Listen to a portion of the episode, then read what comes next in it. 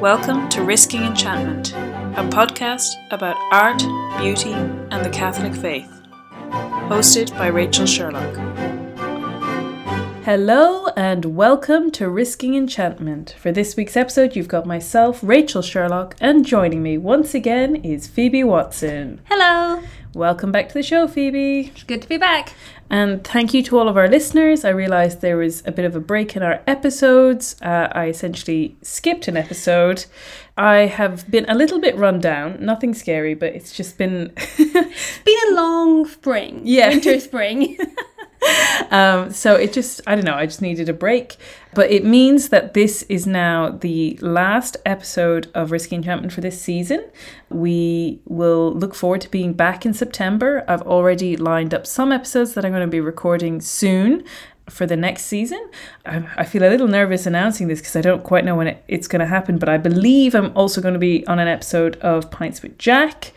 I'm sure you'll announce it on Instagram and Twitter when it does happen. Yes. Uh, so you can look out for that as well.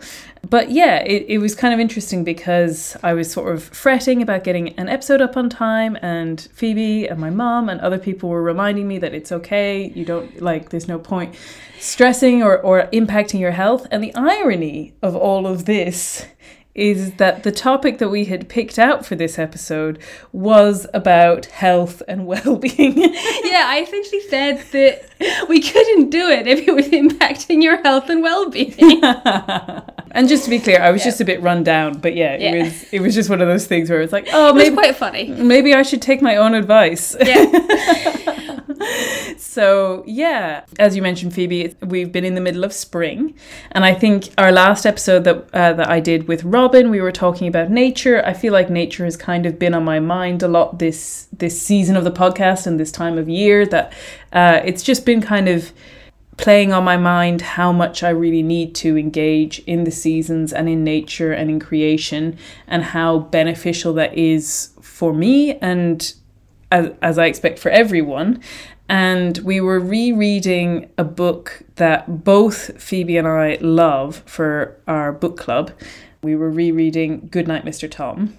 It's such a good book. Highly recommend. I would say uh, it's hard to say because I do reread Lord of the Rings a lot, and mm. Lord of the. Rings is my favorite book. But Goodnight, Mr. Tom might be the book I have read the most number of times. well, I mean, it's probably the same length as one book of the six Lord of the Rings. Yeah, yeah. So. I can almost do it in one sitting. So, yeah, yeah it's a terrific book that I really enjoyed. I've got a, a slightly funny anecdote about it, which is that so in secondary school or in high school, we have these exams. There's one in the middle of your time there called the junior cert, and one at the end called the leaving cert. Um, although technically you can leave after the junior cert as well.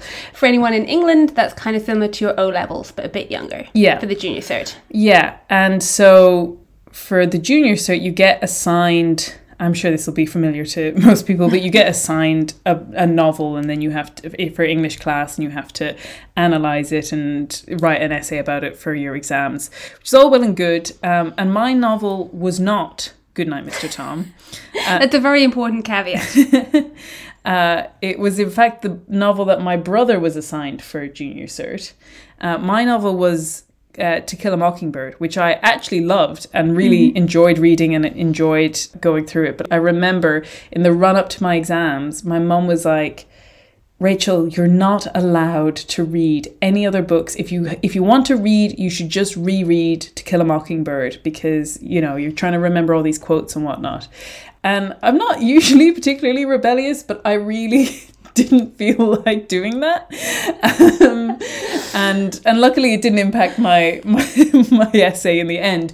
But I went behind my mom's back and picked up not my junior cert book, but my brother's junior cert book and read Goodnight, Mr. Tom. Tut, tut, tut, Rachel. Had to do so so covertly, and it's so funny because there was one. There's a couple of really sad moments in in the book, and there's one in particular which, even to this day, whenever I read it, I just bawl crying. Like it is inevitable. It's just waterworks everywhere. And this was my first time reading it, and I remember I remember I was hiding in the bathroom reading this bit of the book, and my mum calls me for dinner, and I'm like, "What do I do? Like, I can't admit that I've been reading this book, but I'm just crying and I can't stop."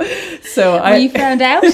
I think I managed to gather myself together enough to have dinner like a regular person. But yeah, I just have this very vivid memory of the first time I read that book, being like, it's the only book that I've ever had to hide that I was reading. and you got your comeuppance for it. yeah, exactly. um, so I don't know, Phoebe, maybe you want to give a little bit of a, an overview of the book Goodnight, Mr. Tom. Sure. We're not going to give any spoilers. Um, because it's probably not a book that most people have encountered. Um, or at least a lot of our friends have surprised us by not having encountered it when we thought they would have. It's about a young boy from London at the beginning of World War II who is sent to as an evacuee to the countryside, and he goes to stay with Mr. Oakley, who he then calls Mr. Tom, and he's just a very he's just a very sickly little boy and has been very poorly treated in his life. It, it's quite clear early on that not only is he sort of malnourished, which might have been typical for the time with like poverty, but he's also been quite badly beaten and abused by his mother.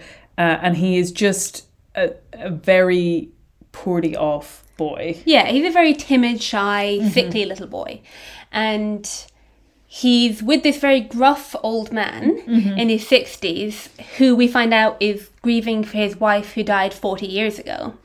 And it's a really lovely story of the two of them healing together. Mm-hmm. That the boy's name is Will William Willie. And he's he's called va- variations of his name at different points in the book for different reasons. But Yeah. yeah.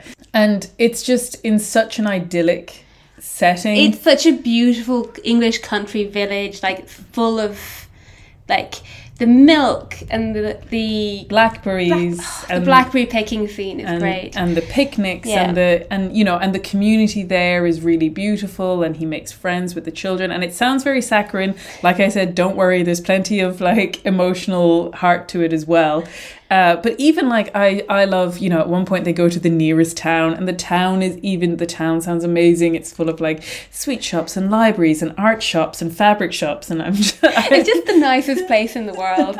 And yeah, they just they really heal each other and they form this bond of love together. yeah And it's a really there's a lot of patience and gentleness that comes into it.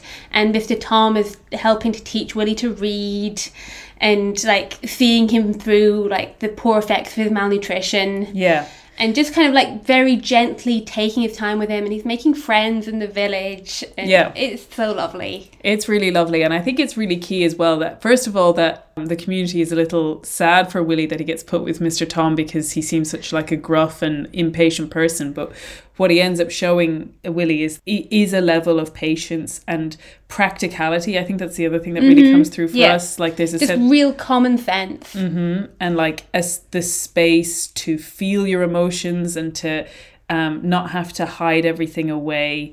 Uh, and we will pull out plenty of quotes of that later Yes. Yeah, and we're going to go into some of the details of the the book presently, but I think what I, I want to say first is just that when, when I was rereading it, I was like, oh, this would make a great topic for a podcast, but I was like, oh, is there kind of enough to talk about here? And then I sort of had a light bulb moment where I was like, wow, there, these themes are also really explored in, in a kind of different way, but in a surprisingly similar way in another of our favorite books, which is The Secret Garden.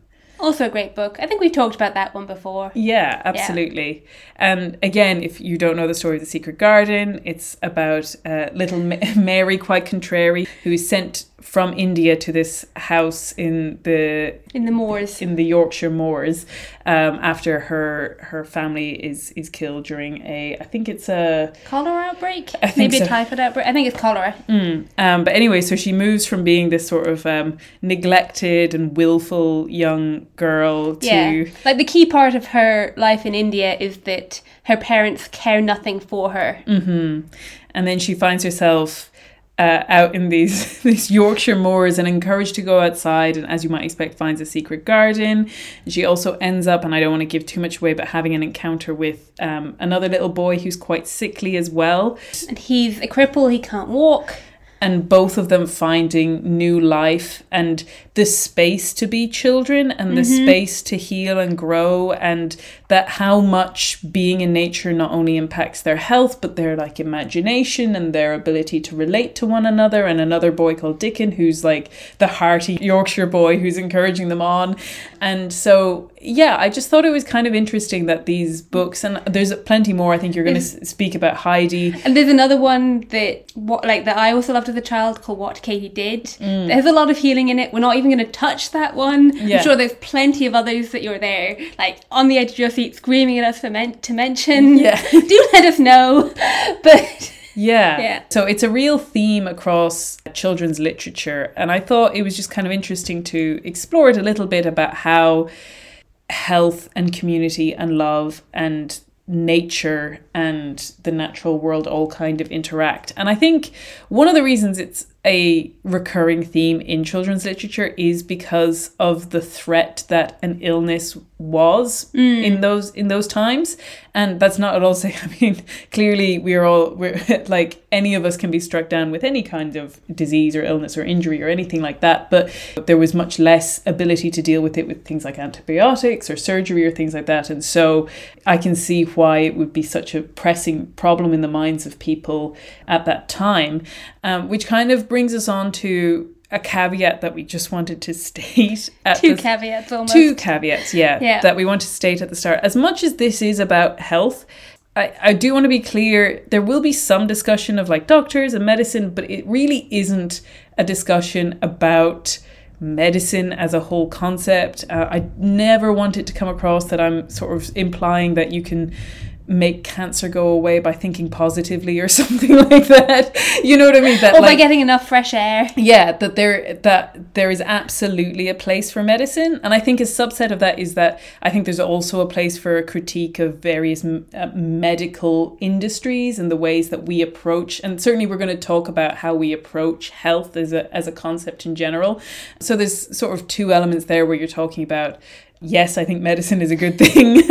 uh, I don't know anyone who hasn't benefited from the advances in medicine that we've seen, but at the same time, that yeah, that it's a complex industry and it's a complex uh, entity in our lives as well. The, the kind of the way that health and medicine and fitness and nutrition and wellness and all of these words that get like thrown Big around. words and big ideas. Yeah. And we're just going to talk about health, common sense, and the countryside. Yeah, and I think in some ways, like it's almost while some of the characters that we're talking about are actually physically ill and need medical healing in that way, I think what we're more talking about is a more general approach to health that health starts way before you get sick and is about how how healthy your environment is and how eh, and your ability to flourish, you know? Yeah, that it's far more than just the combating of disease. Yeah. And then the other side to this coin is that the other thing that we're kind of not going into, which is almost like the flip side of that, which is miraculous healing and and God and prayer for healing, which are all incredibly important things. And I believe in miraculous healing. I've seen the power of prayer, especially when it comes to health. I'm not I, it's not at all that I don't think that that's an important element, but in some ways it's so I think it's so difficult to talk about things like that because everyone's experience of health is so personal and it can be extremely painful. And I don't feel like even an hour long, hour and a half long podcast on children's books is ever going to come close to saying something nuanced or meaningful enough about that. No, we could do a whole podcast series about just that topic, and that's not our mission. And even then, like, I do not feel qualified to talk about it. And so, No. as much as we're going to be talking about how it this topic does relate to faith, specifically like miraculous healing is kind of not what we're talking about, or prayers for healing. even. Yeah, and we're not really going into that really painful battle that we can have, which is when we pray for healing and we're not granted it. Yeah, absolutely. Like, that is such a big question, and there were other great speakers about it. Mm-hmm. I was reading a great article by a lady called Nell O'Leary on Substack. Mm, she's wonderful. Yeah, she was wonderful. Katie Marquette put me onto her. There's plenty of other people speaking about it and thinking about that. We're just gonna look at something a little bit more summery. Yeah. Because, you know, it's coming into the summer, and what we're essentially saying is the countryside is good, taking time off is good, spending time with community is good. We hope you get to do all of those things in your summer. Absolutely. That is just perfect. Um, and so I think to sort of round off what we were just saying, there's a famous writer and speaker called Wendell Berry, who is someone that I've heard a lot about and certainly been recommended. I think you were saying you heard about him on Katie Marquette's podcast. Yeah, I think it was the episode on um, the Peace of Wild Things. It's one of her very earliest episodes. But he's just a really great thinker and poet.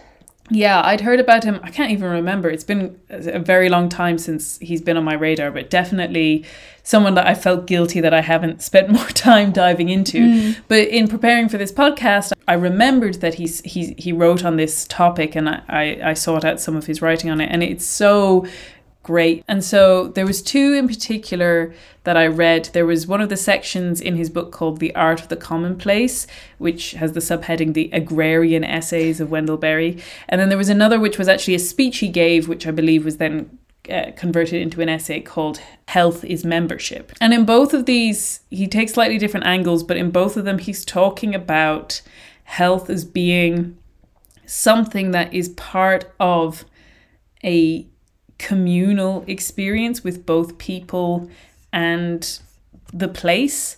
Uh, and in fact, he defines community in, in, in a way that I really appreciated. He said, I believe that the community, in the fullest sense, meaning a place and all its creatures, is the smallest unit of health. And so to speak of the health of an isolated individual is a contradiction in terms. And I really loved that even just that very simple definition of a community being a place and all its creatures.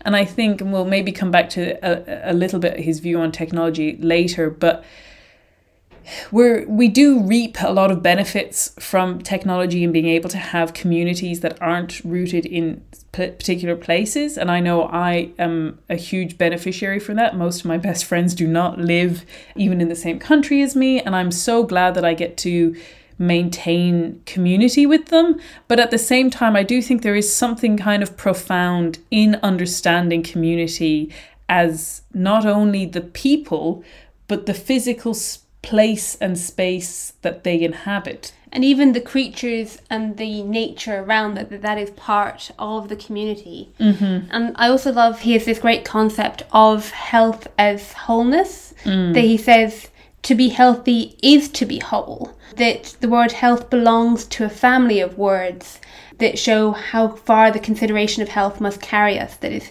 heal, whole, wholesome, hail, hallow, and holy. Mm. And that he talks about all of those things as intertwined to create health. Yeah.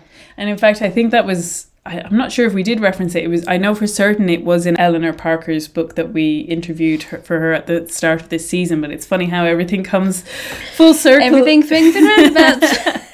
but yeah, and so he has in his agrarian essays he has this really in-depth look at the way in which we are all interdependent and how it doesn't this isolation and this fragmentation and saying one thing is agriculture and one thing is health and one thing is mental health and all of these kind of splinterings and even like one thing is spirituality and faith and that the fact that we've split all these things up is really damaging our ability to create that wholeness that you were saying, Phoebe. And so this is a slightly extended quote, but I think it's useful before we dive into the more literary aspects of what we're talking about. But he says, a medical doctor uninterested in nutrition, in agriculture, in the wholesomeness of mind and spirit, is as absurd as a farmer who is uninterested in health our fragmentation of this subject cannot be our cure because it is our disease. The body cannot be whole alone. Persons cannot be whole alone. It is wrong to think that bodily health is compatible with spiritual confusion or cultural disorder or with polluted air and water or impoverished soil. Intellectually, we know that these patterns of interdependence exist. We understand them better now, perhaps, than we ever have before. Yet modern social and cultural patterns contradict them and make it difficult or impossible to honour them in practice. To try to heal the body alone is to collaborate in the destruction of the body. Healing is impossible in loneliness. It is the opposite of loneliness.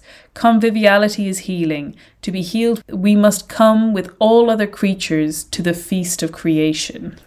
I love the ending of that particularly. Mm. Like the concept that it's coming to the feast of creation. Mm. And creation with a capital C, meaning not only this created natural world, but that spiritual healing and immediately thinking of the sacrifice of the Mass as well. Yeah. Um, the, the healing there, of course, but the healing in all in this whole world that is given to us. Yeah, absolutely. And so to to move on to our books and to dive back into Goodnight Mr. Tom, I think that story is so good at highlighting the sense of interdependence. Like I said, it's not just that he's taken from and like you know, I, I was in London pretty much this time last year. I love London, but you know, certainly he, the the book paints it very much like a grimy, sooty, disgusting place, and it's in the middle of the Blitz, so it's even worse. He's and- also taken from the slums of yeah, London. yeah, uh, and you know, placed in a beautiful rural idyll, and you're like, well, of course he would feel better. And oh, there doesn't seem to be as much rationing of food, and there's like they're able to make cakes and have. Uh, there's a at the very start there's a, a scene where he's given like a bacon, like a rasher bacon sandwich, and oh my gosh, it just makes me drool at the mouth every mm. time. Yeah. but that feels like it makes sense. So you put someone out in the fresh air and you give them space to run around and good food. Of course, they're going to feel better. And that is true. That's a really important part of it. But it absolutely comes with the love that he's shown, the patience, the kindness. And I think it's really telling that as much as the book paints a very pastoral idyllic picture. It does actually reference there's other evacuees who come to the area and they because they have loving families um, and don't fit in here and actually they get put with with families who don't really love them and are kind of using them as cheap labor on the farm. You know there is a there is a thread of like the reality that you know there is a harshness to the countryside. I think actually in the last episode on studio ghibli robin and i were talking about how hayao miyazaki was also trying to make sure that we didn't think of the the countryside in too domesticated or or or too like sweet and and cherubic terms you know Yeah, and the, the countryside to Willie at the beginning is even scary. yeah And that we do see other, like almost all the other evacuees leave again. yeah and they're running away home. And that's very representative of the experience that a lot of evacuees had during the war. Like, Yeah. this is not supposed to be the demonstration of how they all had it. I remember being really shocked as a kid when I found out that my grandmother was evacuated and had an awful time. yeah And me being like, didn't you have a good night, Mr. Tom? Lovely time of it? like, no.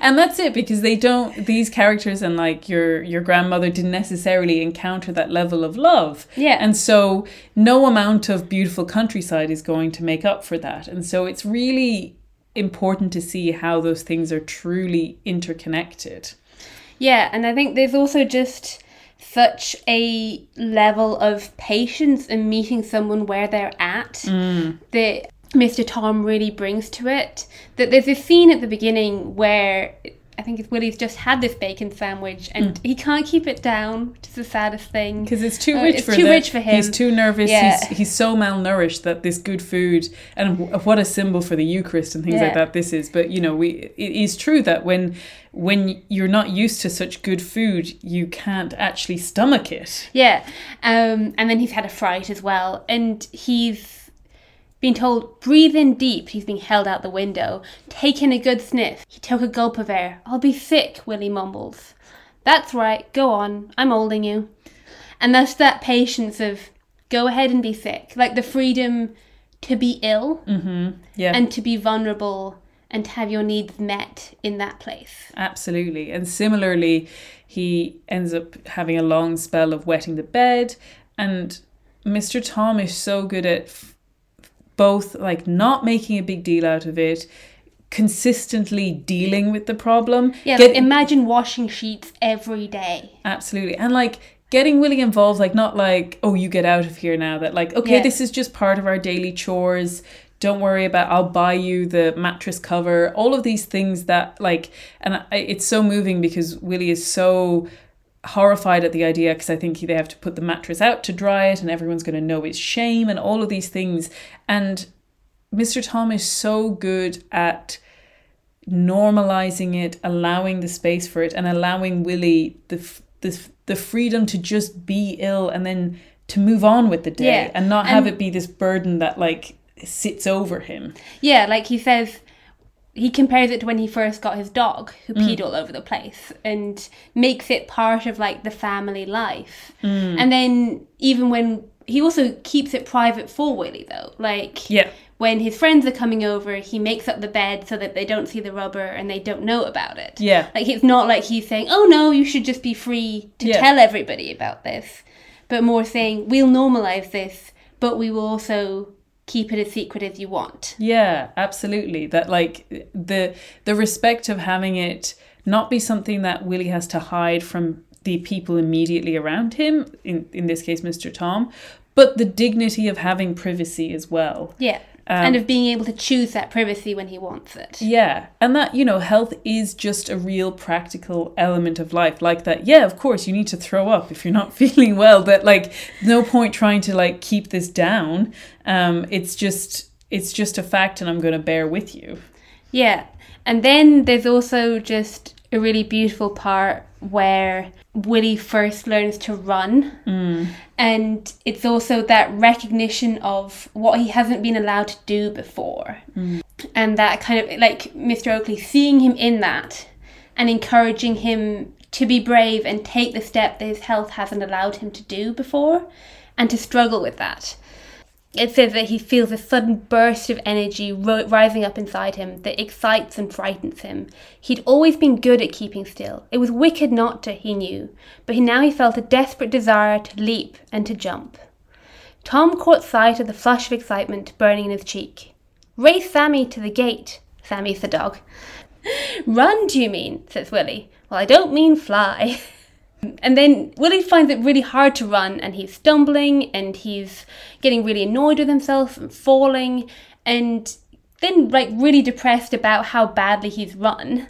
And again, Mr. Tom like meets him in that and just says, "Can't expect it to be good the first time. Takes practice."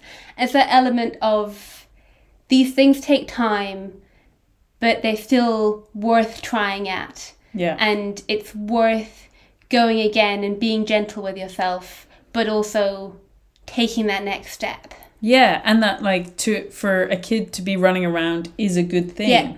And he needs to be facilitated and encouraged and and know that he's allowed to run yeah. Yeah. And that freedom to be a kid and the freedom to express himself and, and all of those things. And and I, I, I'm going to speak a little bit vaguely just because I don't want to spoil too much of the book, but um, Willie ends up having a very terrible encounter and ends up in hospital uh, where he it's and you you know again like it's painted quite badly. It is also in the middle of world war ii there's a lot going on but he's he's essentially sedated because he um, keeps having nightmares and is screaming and it's difficult. And you know they're discussing his medical care and mr oakley is like it's just a totally different world for him and he doesn't really understand it. And and the nurse says he's under deep psychological shock said the nurse. He keeps suddenly screaming out for no apparent reason. We've had to keep sedating him. Why? To stop him screaming. Maybe he needs to. I love that line because it's just that acknowledgement of maybe he needs the freedom to scream and to be met there Yeah. and it's also what the institution can't give him yeah that it's not fair on the other patients to have him screaming all the time. Yeah. They're in a very busy, overcrowded, overworked hospital with mm-hmm. overworked staff. yeah It's not an indictment on the hospital, Yeah. exactly. But when he later gets him home to the village and the and he goes straight to the village doctor. Like he goes from the hospital to the doctor. It's not a Yeah. like dismissal of all medicine. And the doctor's wife said says country air familiar surroundings people who love him best thing for him. Yeah. and they agree the sores will heal. They've healed before. It's the wounds inside that will take the longest to heal And I think that's so key because, like you said, this is a doctor, and in, in this case, it's the doctor's wife, but she's very much part of the medical practice that the doctor gives to that community. That, like, there, there's just an understanding that, yeah, being around people who love you does impact your health. Being in familiar surroundings, like, it's very unsettling to be in a hospital. I know in the essay that we mentioned, Health is Membership by Wendell Berry, he has a really interesting section, and even he, he doesn't really have answers. He doesn't really know what to say about, like, how do you fix this problem in hospitals, but saying how, you know, it's uniquely hard to sleep in a hospital. It's sort of the worst place to like spend time with your loved ones or like that it has all of these things going against you and obviously you're getting medical treatment but you're also having to give up other elements of your life that typically make you well or parts that are also critical to healing. The, the most important time to sleep is when you are sick. Yeah. And like I said, there's not necessarily a clear answer on how to sort of, I don't know, create an amazing hospital where you could have that kind of space or facility. But at the same time, I just think it's such a beautiful thing to recognize how important those things are and that there is such a, a beautiful gift of community in that way and, and, and space for restoring people and giving them uh, a chance at healing. Yeah, and that there is also such that a correlation between the physical wounds and the mental wounds. That you get the sense that even if they'd waited until he was physically well, the mental healing wouldn't have started and the scars would have been deeper. Mm-hmm. But it's the combination of being able to heal the two together Yeah. that really matters. And that it is as much about him getting well mentally, even more so about that, than it is about his physical healing. Yeah, absolutely. That probably brings us quite nicely to The Secret Garden. Because, like I said, I think The Secret Garden, in some ways, it, they there is a sense of community, particularly between the children, and there are uh, further community with certain adults in the book. But in some ways, some of the the community that they get is the permission to be left alone um, and in that way to not be sort of observed and have like what willie was saying about it's wicked not to sit still and be quiet that like no no just let them run free and be kids and not be overly supervised or burdened Permission to be children. yeah or even burdened with like schooling and Yeah. education not that those are bad things but you know that that that there is a time and a place for them and the time and the place for freedom and the outdoors was more important in this particular instance Yeah, and it also has a really big impact on their mental health mm-hmm. because it's like we said, it's Mary, Mary, quite contrary. Yeah. that's what she gets called at the beginning of the book, mm-hmm. and it's about the like bad place that she's in, and the countryside and the place that she's in mostly bringing her out of that and that freedom. Mm-hmm. Yeah. And even like I think this isn't the very first time that she's told to run out and play and like she doesn't even know like what to do in terms of playing. So it says, "Out. Why should I go out on a day like this?" After each breakfast, she gazed out of the window across the huge moor, which seemed to spread out on all sides and to climb up to the sky. And after she had stared for a while, she realized that if she did not go out, she would have to stay in and do nothing. And so she went out. She did not know that this was the best thing she could have done. She did not know that, when she began to walk quickly or even run along the paths and down the avenue, she was stirring her slow blood and making herself stronger by fighting with the wind which swept down from the moor. She ran only to make herself warm, and she hated the wind which rushed at her face and roared at and held her back as if it was some giant she could not see. And I think even that description hints at, and it says it later that like it's this is so good for her, not only her health but her imagination, and that like seeing the world in these kinds of terms. Yeah, and that it kind of takes her out of herself enough that she actually becomes happy. Yeah. I think that's really key that like there's a sense of self-reflection in a in a very morose sense that's keeping her keeping her back and keeping her unhappy. Yeah, like living as it were, all by herself in a house with a hundred mysteriously closed rooms, and having nothing whatever to do to amuse herself, had set her inactive brain to working, and was actually awakening her imagination. There was no doubt that the fresh, strong, pure air from the moors had a great deal to do with it. Just as it had given her an appetite, and fighting with the wind had stirred her blood, so the same thing had stirred her mind. Mm. I think that's also so important because she's coming from a place where the servants have kind of seen to her every need and tried to amuse her, but they've always been under her.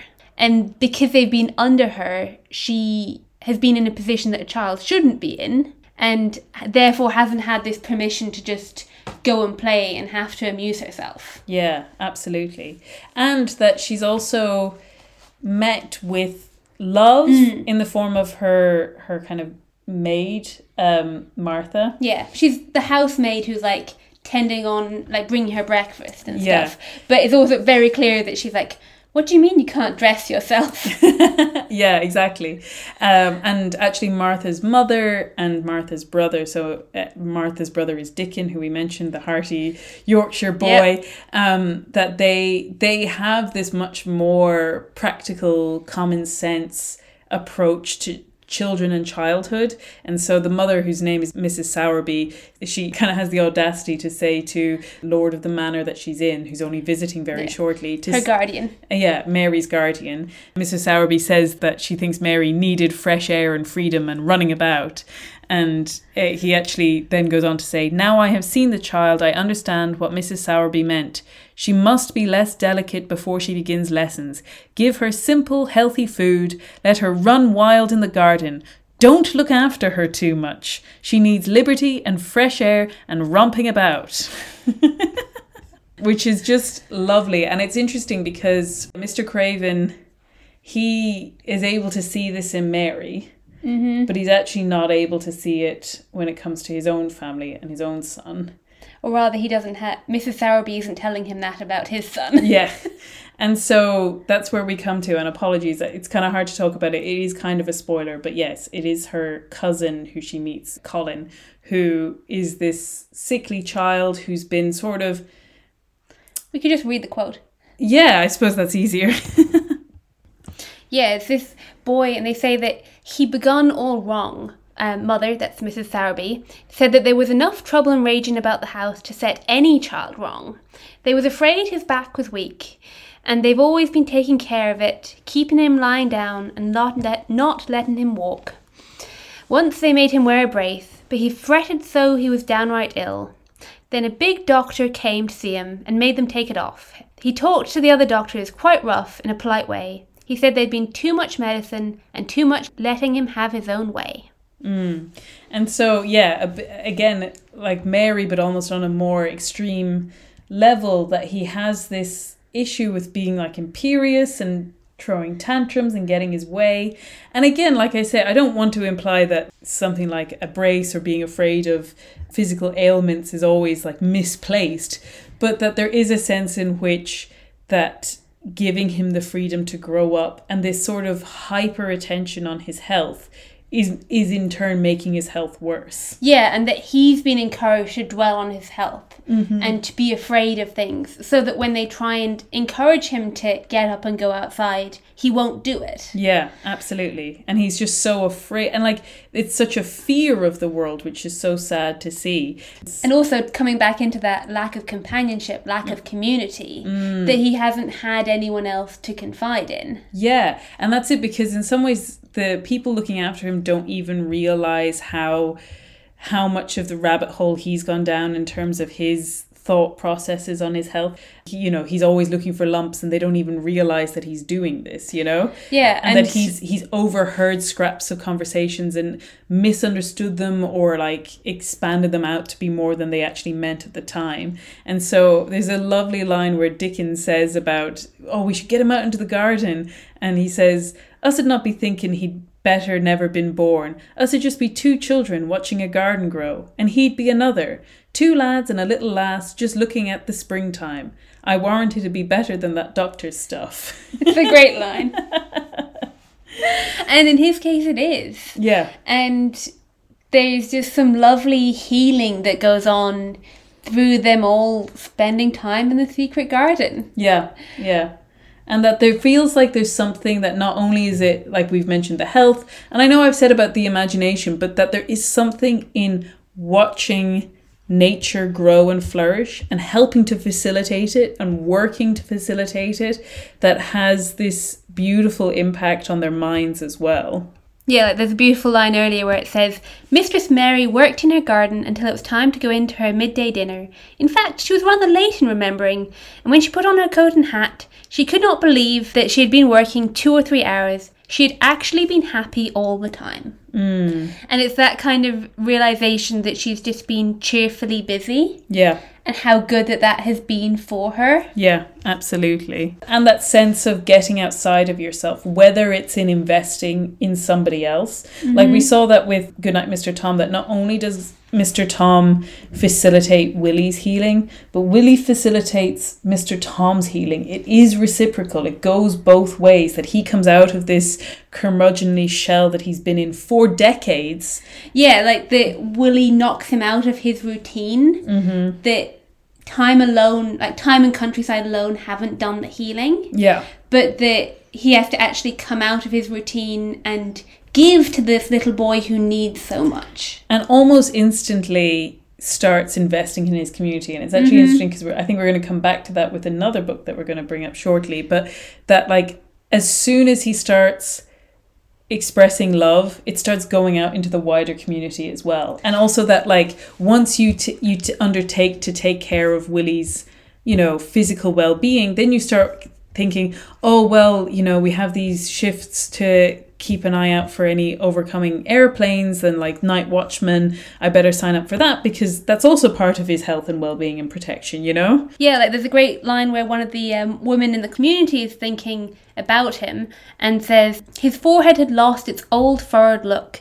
The deep, pitted wrinkles about his eyes had softened outwards.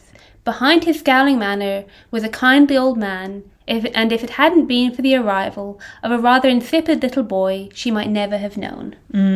Exactly. And so there's that sense in which going outside of yourself, whether it's into other people or into the communal space, which is what we were saying with Wendell Berry of like that tending to the land that you live in, tending to the space. Maybe it's even like an interior space, like having uh, like a sense of order in your home, having a space to welcome.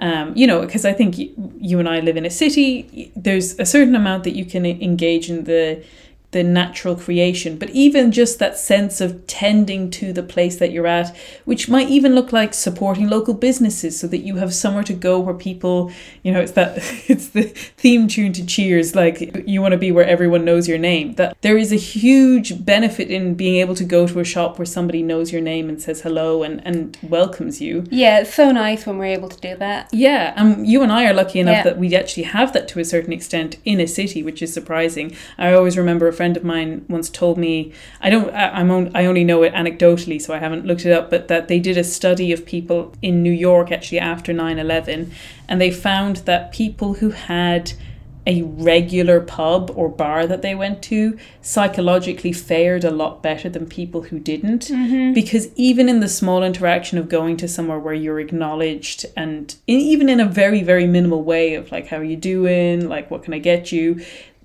having a personal interaction has this kind of beneficial impact. And so like i said as much as we're raving about nature and the natural world i do think that it can apply to a bunch of different ways as well. Yeah, and that even what you're saying about like tending your indoor space or like tidying your room mm-hmm. or particularly of pottering on the balcony, which is yeah. you know outside nature. I mean, we're still in the city, but like tending of the space yeah. and because I think when you're ill, that's often when things get really messy as well. yeah And sometimes one of the first signs of healing will be that you're well enough to get up and like start putting things straight again. Yeah, and if you have the ability of someone in your life who can help you do that even when you are ill, it's a really beautiful thing. Mm-hmm. Yeah. And to go back to the secret garden for a moment, there's a quote, it's quite long, but I really love it, which says, To let a sad thought or a bad one get into your mind is as dangerous as letting a scarlet fever germ get into your body. If you let it stay there after it has got you, you may never get over it, as long as you live.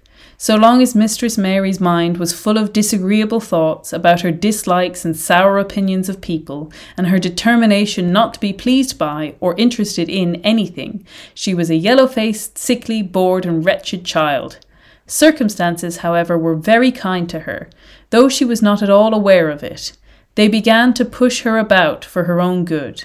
When her mind gradually filled itself with robins and moorland cottages crowded with children, with queer, crabbed old gardeners and common little Yorkshire housemaids, with springtime and with secret gardens coming alive day by day, and also with a moor boy and his creatures, there was no room left for the disagreeable thoughts which affected her liver and her digestion and made her yellow and tired.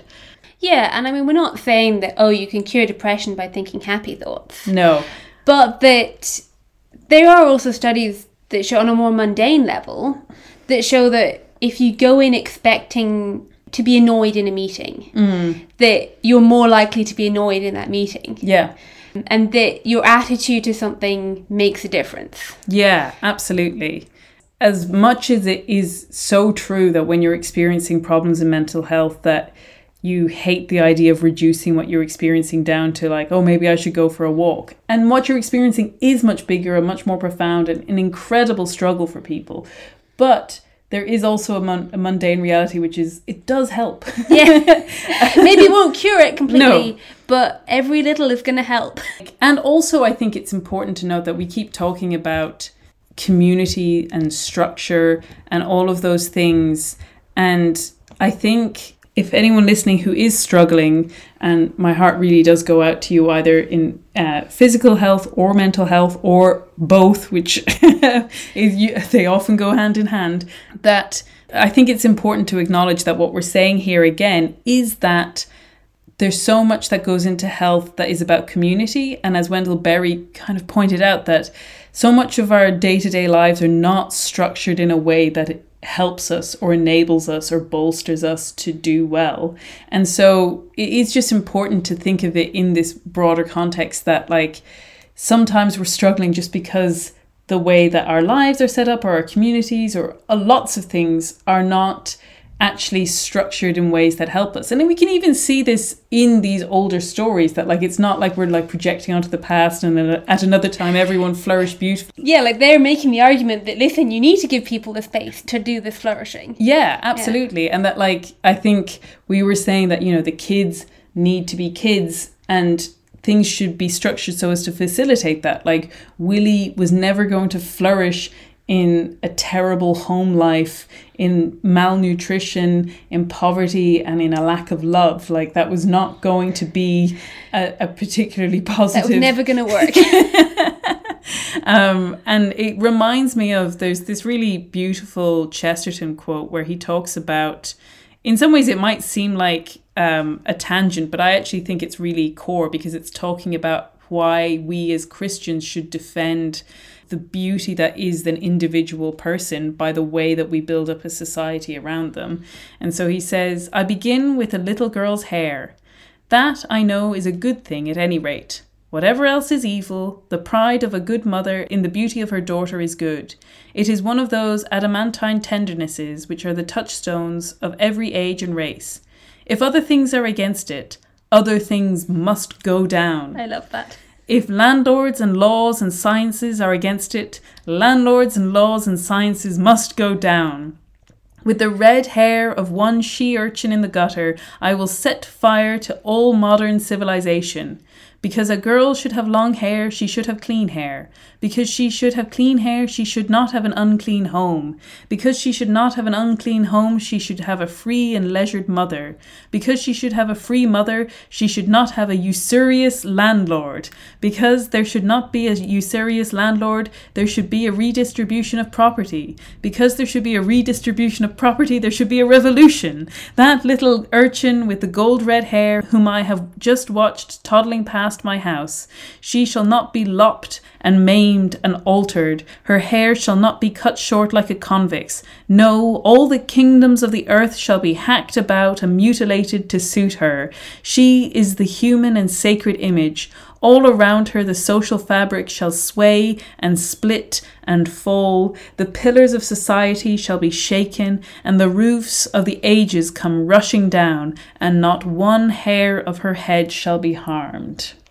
It's so good. Chesterton's always so good, but Yeah. it's so good. It's so good. And just that sense of that the beauty of her hair again is is a wholeness to her that needs to be protected and that seeing it in this larger context it's not just a question of saying, well, if she can't keep it clean, cut it off. Yeah, that rather that's the that's the just completely wrong solution. That's the unhealthy solution. Yeah. Whereas the health and wholeness is to fix society so that she can have clean hair that is long and beautiful. Yeah, and it reminds me, I said I'd come back to just one very short point because it, it could be a whole tangent that we could go on. But the, there's a Wendell Berry quote about technology where he says, I am moreover a Luddite in what I take to be the true and appropriate sense. I am not against technology so much as I am for community. When the choice is between the health of a community and technological innovation, I choose the health of the community and would unhesitatingly destroy a machine before I would allow the machine to destroy my community.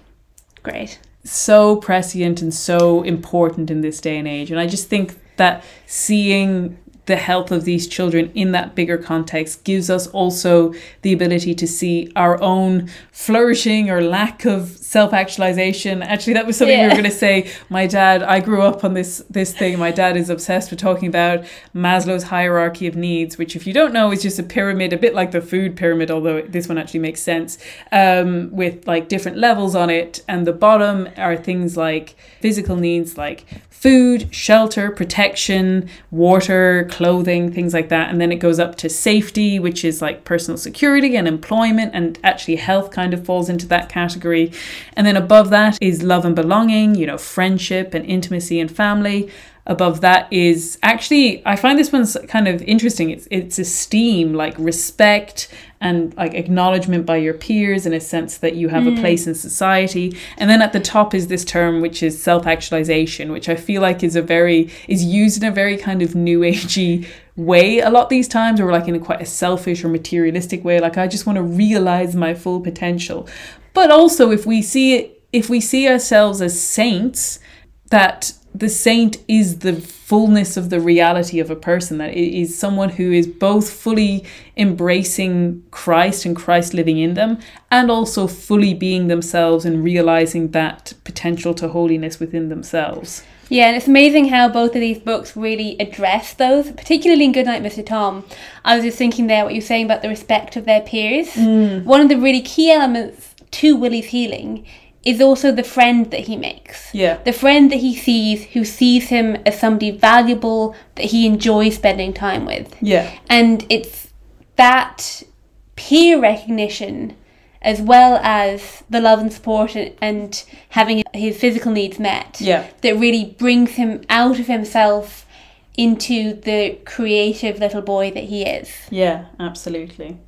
And then we couldn't talk about children's literature on healing without at least mentioning Heidi.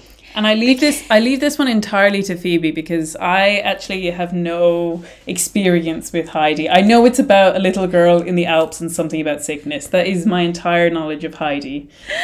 Okay, well, it's about a little girl in the Alps. And like you So said, I you were right about that one. Right so far. Um, and like she's living high up in the mountains with her grandfather. And then at a point in the story, she gets sent to Frankfurt, to the city.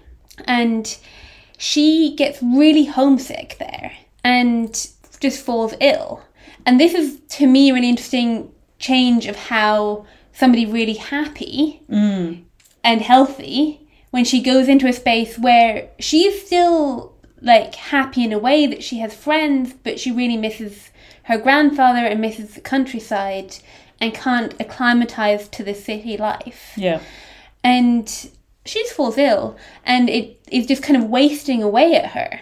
I think the remedy that for her illness, because it's not first recognized as homesickness, mm. is just a really applicable one to this. So they bring in the doctor, of course, and he says the child is consumed to ho- with homesickness to such an extent that she is nearly a skeleton already, and soon will be quite one. Something must be done at once. There is but one remedy to send her back to her native mountain air. So tomorrow the child must start for home. There you have my prescription. And the father of this rich household where she's living says, What? The child ill? You mean, doctor, the child who came here healthy and happy? I am to send back to her grandfather a miserable little skeleton. I can't do it. You cannot dream of my doing such a thing. Take the child in hand, do with her what you will, and make her whole and sound, and then she shall go home. But you must do something first. And the doctor replies, This illness of the child's is not one to be cured with pills and powders. The child has not a tough constitution, but if you send her back at once, she may recover in the mountain air. If not, you would rather she went back ill than not at all. Yeah. And it's just that really powerful recognition of the limits of medicine and that the cure that she needs is her home hmm. and her, the countryside of that home. And then, like, there's another character who comes into it and has great healing in this mountain air, and it's this great silence up there, far above all the towns and villages, and the fresh, delicious air, where the doctor who then visits Heidi up there says, No one can help getting well there. Yeah. Um, that kind of like hyperbolic, like obviously it's hyperbolic, but it's also something true of going to these beautiful spaces and having the community and the love around you and the, the sense of freedom to just be in that space. Yeah. Uh, and that element of beauty leads us very neatly on to the last book, Yes.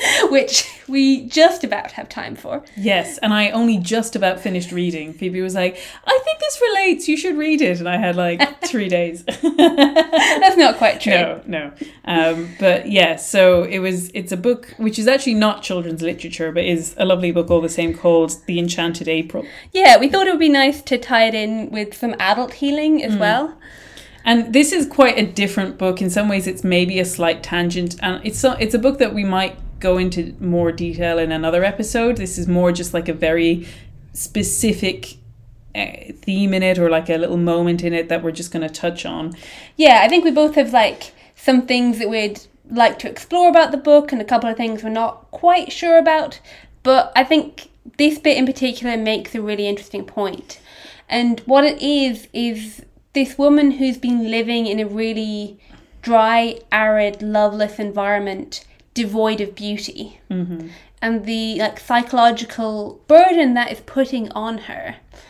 And at one point she they're looking at going away to this castle in Italy, and she argues that why it would really be unselfish to go away and be happy for a little while because we would come back so much nicer. Mm. You see, after a bit, everybody needs a holiday, which I just love.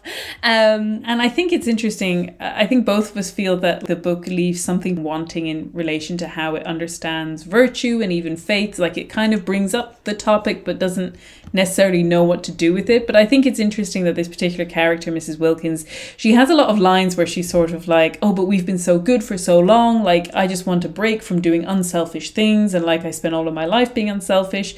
And what's really going on there is that she's feeling a huge amount of dryness because she's doing these things without a receiving love and then also doing them not out of love but out of obligation and duty. And so i think it's really interesting that as soon as she gets to this place of beauty and warmth where she's gone to sort of shut out her like her her husband her married life she's not she's tired of of of the service that that puts her in and all of these other things that she thinks she wants a break from because she's so tired of having to deal with them. And as soon as she gets there and sees the beauty the first thing that she does is actually want to give it to them and her husband and that like her sense of goodness then she's actually able to want those things out of love and not out of a dry sense of self-sacrifice yeah, that once she's kind of become immersed in this beauty on the first morning, she comes to this realization that she's been really stingy with her love Mm. and says, The great thing is to have lots of love about.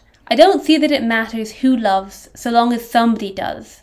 I was a stingy beast at home and used to measure and count. I had a queer obsession about justice, as though justice mattered, as though justice can be distinguished from vengeance. It's only love that's any good. Mm. And she just has this great desire to love everybody and be friends with everybody and share the goodness that she's experiencing. yeah And it comes from the place of freedom and the place of beauty. yeah That because she's kind of dropped the like burden of unselfishness, C.S. Lewis says some great things about yeah unselfishness and how that's such a twisting of charity yeah but because she's dropped that burden and is become immersed in joy and in creation yeah she can truly love Yeah, and it says that her friend is sort of looking at her, and before her very eyes, Lottie became more selfless. The extraordinary quickness with which, hour by hour, under her very eyes, Lottie became more selfless disconcerted her. She was turning into something surprisingly like a saint.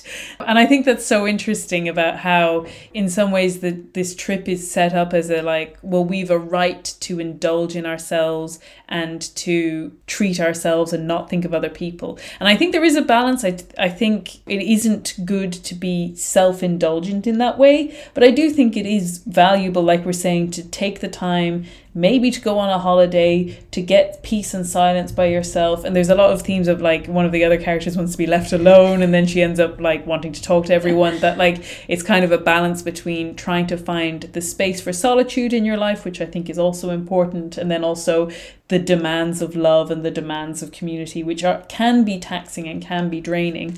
Yeah and also that that line think of how much nicer we'll be when we come back yeah. is actually that them going away and this be, it being true and them taking the time to let that become true yeah. becomes a gift to the other people in their lives. Yeah. And that it is true like it's good in that way in Yeah. that what looks like an indulgence. And for us sometimes looking after ourselves is actually a charity to others. Yeah, exactly. That uh, yeah, if you become so burdened down that you just become unpleasant, that like taking the time to take care of yourself allows you to be more of a gift Yeah. to other people. like they're not they're being good in mm. quotation marks Yeah. but they're not actually flourishing and making other people's lives better in their flourishing really Yeah. And I I think the thing that I really loved about her thread in the story is I've mentioned it already, but just that sense of like as soon as she gets the gift, she's ready to give it away. Like she mm-hmm. literally the first morning she's like Oh yeah, now I need to share it with everyone. And everyone else kind of takes their time with this this thought process, but she's so ready that as soon as she gets something good, she then starts giving it away, which I think is is actually a really Christian and Catholic way to think about it that like the gifts that we receive are not ours to hold on to stingily and like it's funny I was sending Phoebe some voice notes as I was reading it I was listening to it on audiobook and I was getting so angry because the other people on this trip are like Uh, arriving early so that they can nab the best bedrooms and trying to block the other people from spending time in any of the other rooms and staking out their corner of the garden. And this like you that word stingy and claiming your rights and you know trying to stake out a corner of heaven as Lottie keeps calling it that like and she's just so like over she was like why would I like that I'm in heaven. Why would I have this attitude? Why would I care that you have this attitude? I'm in heaven. She says that she won't come out of heaven for a moment to be cross. Yeah, exactly. And that, you know, that this attitude then does spread and people change their perspective on it. But yeah, that we can be so mean spirited about the gifts that we're receiving of like you're constantly looking out for who's going to take a slice of your pie. That, like, how dare you come near me? I've got my gift from God here. How dare mm-hmm. you come near it, you know? Yeah, and I think it's almost something that she's the one who's been the most deprived of beauty mm. in her life um, of the four. And therefore, she takes this great expanse of richness mm. and of beauty and sees this uh, the overflowing abundance of it that she Yeah. doesn't have to grab at it Yeah. whereas the people who are more immune to it are much more like possessive of what they want Yeah. um, but the other thing I find really interesting about this book is about her character development is that she's this really nervous, shy, she talks incoherently and unrestrainably at times. When she's back in England in the like dull aridity of her life. And then when she's filled up with beauty and with this happiness, it says that the happiness had done away with the shyness. She was very serene, she could control her conversation, and she gets that healing from this burden of shyness Yeah. and the healing from that like mental disability almost. It was quite disabling for her in a way Yeah. and becomes this much serener, calmer, happier person because of the great gift that she's received. Yeah, absolutely. And it kind of reminds me, maybe it's slightly a tangent, but I, I did want to pull out. We mentioned C.S. Lewis, but in a slightly different section, he just has this line that I love where he, he's talking about how we can take so much of virtue for granted when really all it is is an absence of, of trials. um, and even in very small ways. I think of this line all the time where he says, all sorts of nice things which we thought our own but which were really due to a good digestion will fall off some of us that like idea that the only reason you're virtuous is because your tummy isn't upset like Yeah, I love the like the flip side of that that he continues saying all sorts of nasty things which were really due to complexes or bad health will fall off others. We shall then, for the first time, see everyone as he really was. Yes and then he finishes there will be surprises. And I think, f especially for anyone struggling with poor health, that's such an important reminder of how poor physical health, I think we know it for poor mental health, but poor physical health can affect your behavior and make you feel like you're doing stuff that isn't you. Mm-hmm. Or that, that can just be a really hard burden to deal with. yeah And there is also that reassurance that God sees through that. Yeah, I was talking to a friend of mine who has a, a newborn baby, and we were talking about like the lack of sleep and how difficult that can be. And I, we, I was kind of bringing up that like you know that I think they said that like sleep deprivation is similar to being drunk, drunk at a certain stage, and Yeah. even like that you use it for torture and all of these things, and that in the middle of that, as a parent, you have to be a good and kind patient parent to your children you know that like it- it's it's such a crazy thing to have to endure and that like that sense of seeing the whole of what's going on and that god like thank god that god sees everything that it's not just the moment where you slip up or the moment that you failed. And like you know i even this year i had a i i had a thing where i got really angry at phoebe for something which was totally stupid. And it turned out i had a sinus infection. And like you know that that kind of You had more than that. yeah i had yeah but like But like that there was definitely other things impacting your emotions. yeah. And it took in that case it took someone else saying this isn't you. Something is wrong. yeah And those things aren't you. Yeah. And that there's a balance. We have to recognize our culpability. We have to to cultivate good habits. We have to encourage, like we were saying, a good environment of community of of all of these things.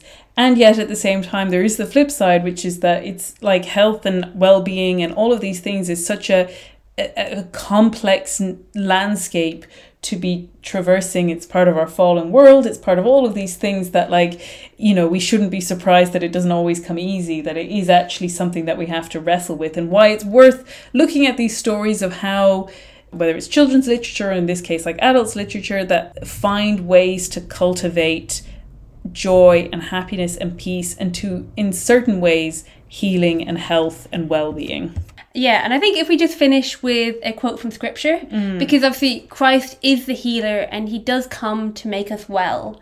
And there's a beautiful line at the beginning of the third letter of John that says, My dear friend, I hope everything is going happily with you and that you are as well physically as you are spiritually. Mm. And I think that's such a beautiful reminder that those things can go hand in hand Yeah. and that obviously there will be some burdens of physical health that will not be lifted in this life. Yeah. but that we are still aiming for that. And we should take care of ourselves. And each other. and each other. Yeah, uh, I think that's beautiful. And so, like you said at the start, Phoebe, I hope this summer is a summer of community, of nature, of love, of, of patience, of all of those really of good- rest time out holidays all of those good things and that yeah that that's what we should all want for each other. And, like we were saying in the enchanted april that like when we get a modicum of it for ourselves that in turn we share it with others. Yeah exactly. And so i think for this episode all that's left is to ask you phoebe what have you been enjoying at the moment? Well it's been a little while since we recorded a podcast mm-hmm. so i have a couple of things. Yes. I have recently learned how to knit properly. Um, kudos to our friend Maria, who's been on the podcast at the very beginning, yes and she was teaching me to knit at Easter. And I've been doing that while watching with Rachel the appendices to the Two Towers, yes which have been great. So I and I think I've mentioned this before, but like honestly, I can't tell you as much as like the Lord of the Rings itself and the films have been hugely impactful on my life. But weirdly, actually specifically the appendices, the making of, the behind the scenes discs to the extended version of the Lord of the Rings have also had like an extraordinary impact on my life, and I love them so much. And you hadn't seen any of them, had you? No, not at all. So it was a, a great because in some ways it's kind of a niche interest, but it's so gratifying to me to have Phoebe enjoy them as well. Yeah, we've had, been having a lot of fun. And then the other thing I wanted to mention is my mum and I went to see a screening of The Marriage of Figaro. Mm. It was an opera that was screened in the Lighthouse Cinema here from the Royal Opera House in London, and it was just really lovely and a really beautiful experience of art. Mm, lovely. I'm gonna say I also. Uh, Ph- Phoebe's getting to experience all kinds of new things. I dragged her along to a concert that I was very excited about, which I believe she enjoyed moderately well. I did. Uh, and I thoroughly enjoyed by an American folk song singer, and he sort of arranges them with his instrumentation. Uh, his name is Sam Amidon, and I would really recommend him. I think his music is beautiful, and he's sort of quirky and unusual, and his concerts are always like a little bit crazy and, and interesting. But I, I really love him. And then on the on the theme of music, since Phoebe shared more than one thing, I just You've to done more podcasts than me recently. this is true. I also just want to give a shout out to our friend Matthias, who has really encouraged me to take up playing music, like playing instruments again, which, given that I did a music degree, used to be a really huge part of my life and has not been, you know, for various reasons. One of the biggest ones of which is that my piano is at home with my parents. Uh, but I was home with my parents recently and I got to spend a lot of time on the piano, which I kind of hadn't realized how much I missed. And so hopefully, maybe over the summer, I get to do that a bit more. But certainly, right now, it's something I'm enjoying very much. Great. And so uh, please keep an eye on our Instagram. We'll try and have maybe a few updates over the summer, maybe a few posts and things like that. And if you want to know when the next episode is, uh, you can sign up to our newsletter. It's on rachelsherlock.com forward slash podcast, and you can just sign up there. You'll get an email whenever our next episode comes out. It should be around the start of September. We are going to record some over the summer.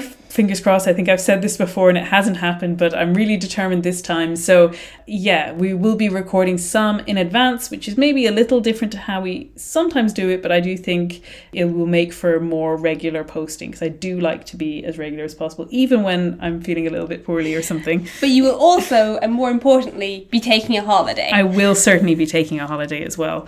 But yes, so you can follow us there and just want to say thank you so much to everyone who's been listening. We've gone up a lot in Uh, subscribers in the last couple of months, and I feel incredibly grateful and honestly just very blessed that anyone, let alone multiple people, want to listen to this podcast. And so I really don't take it for granted. I am so grateful to be able to have this space to talk about things and to have people care and listen. And so I am very sincerely keeping you all in prayer and wishing you all a very happy summer. Goodbye. Bye.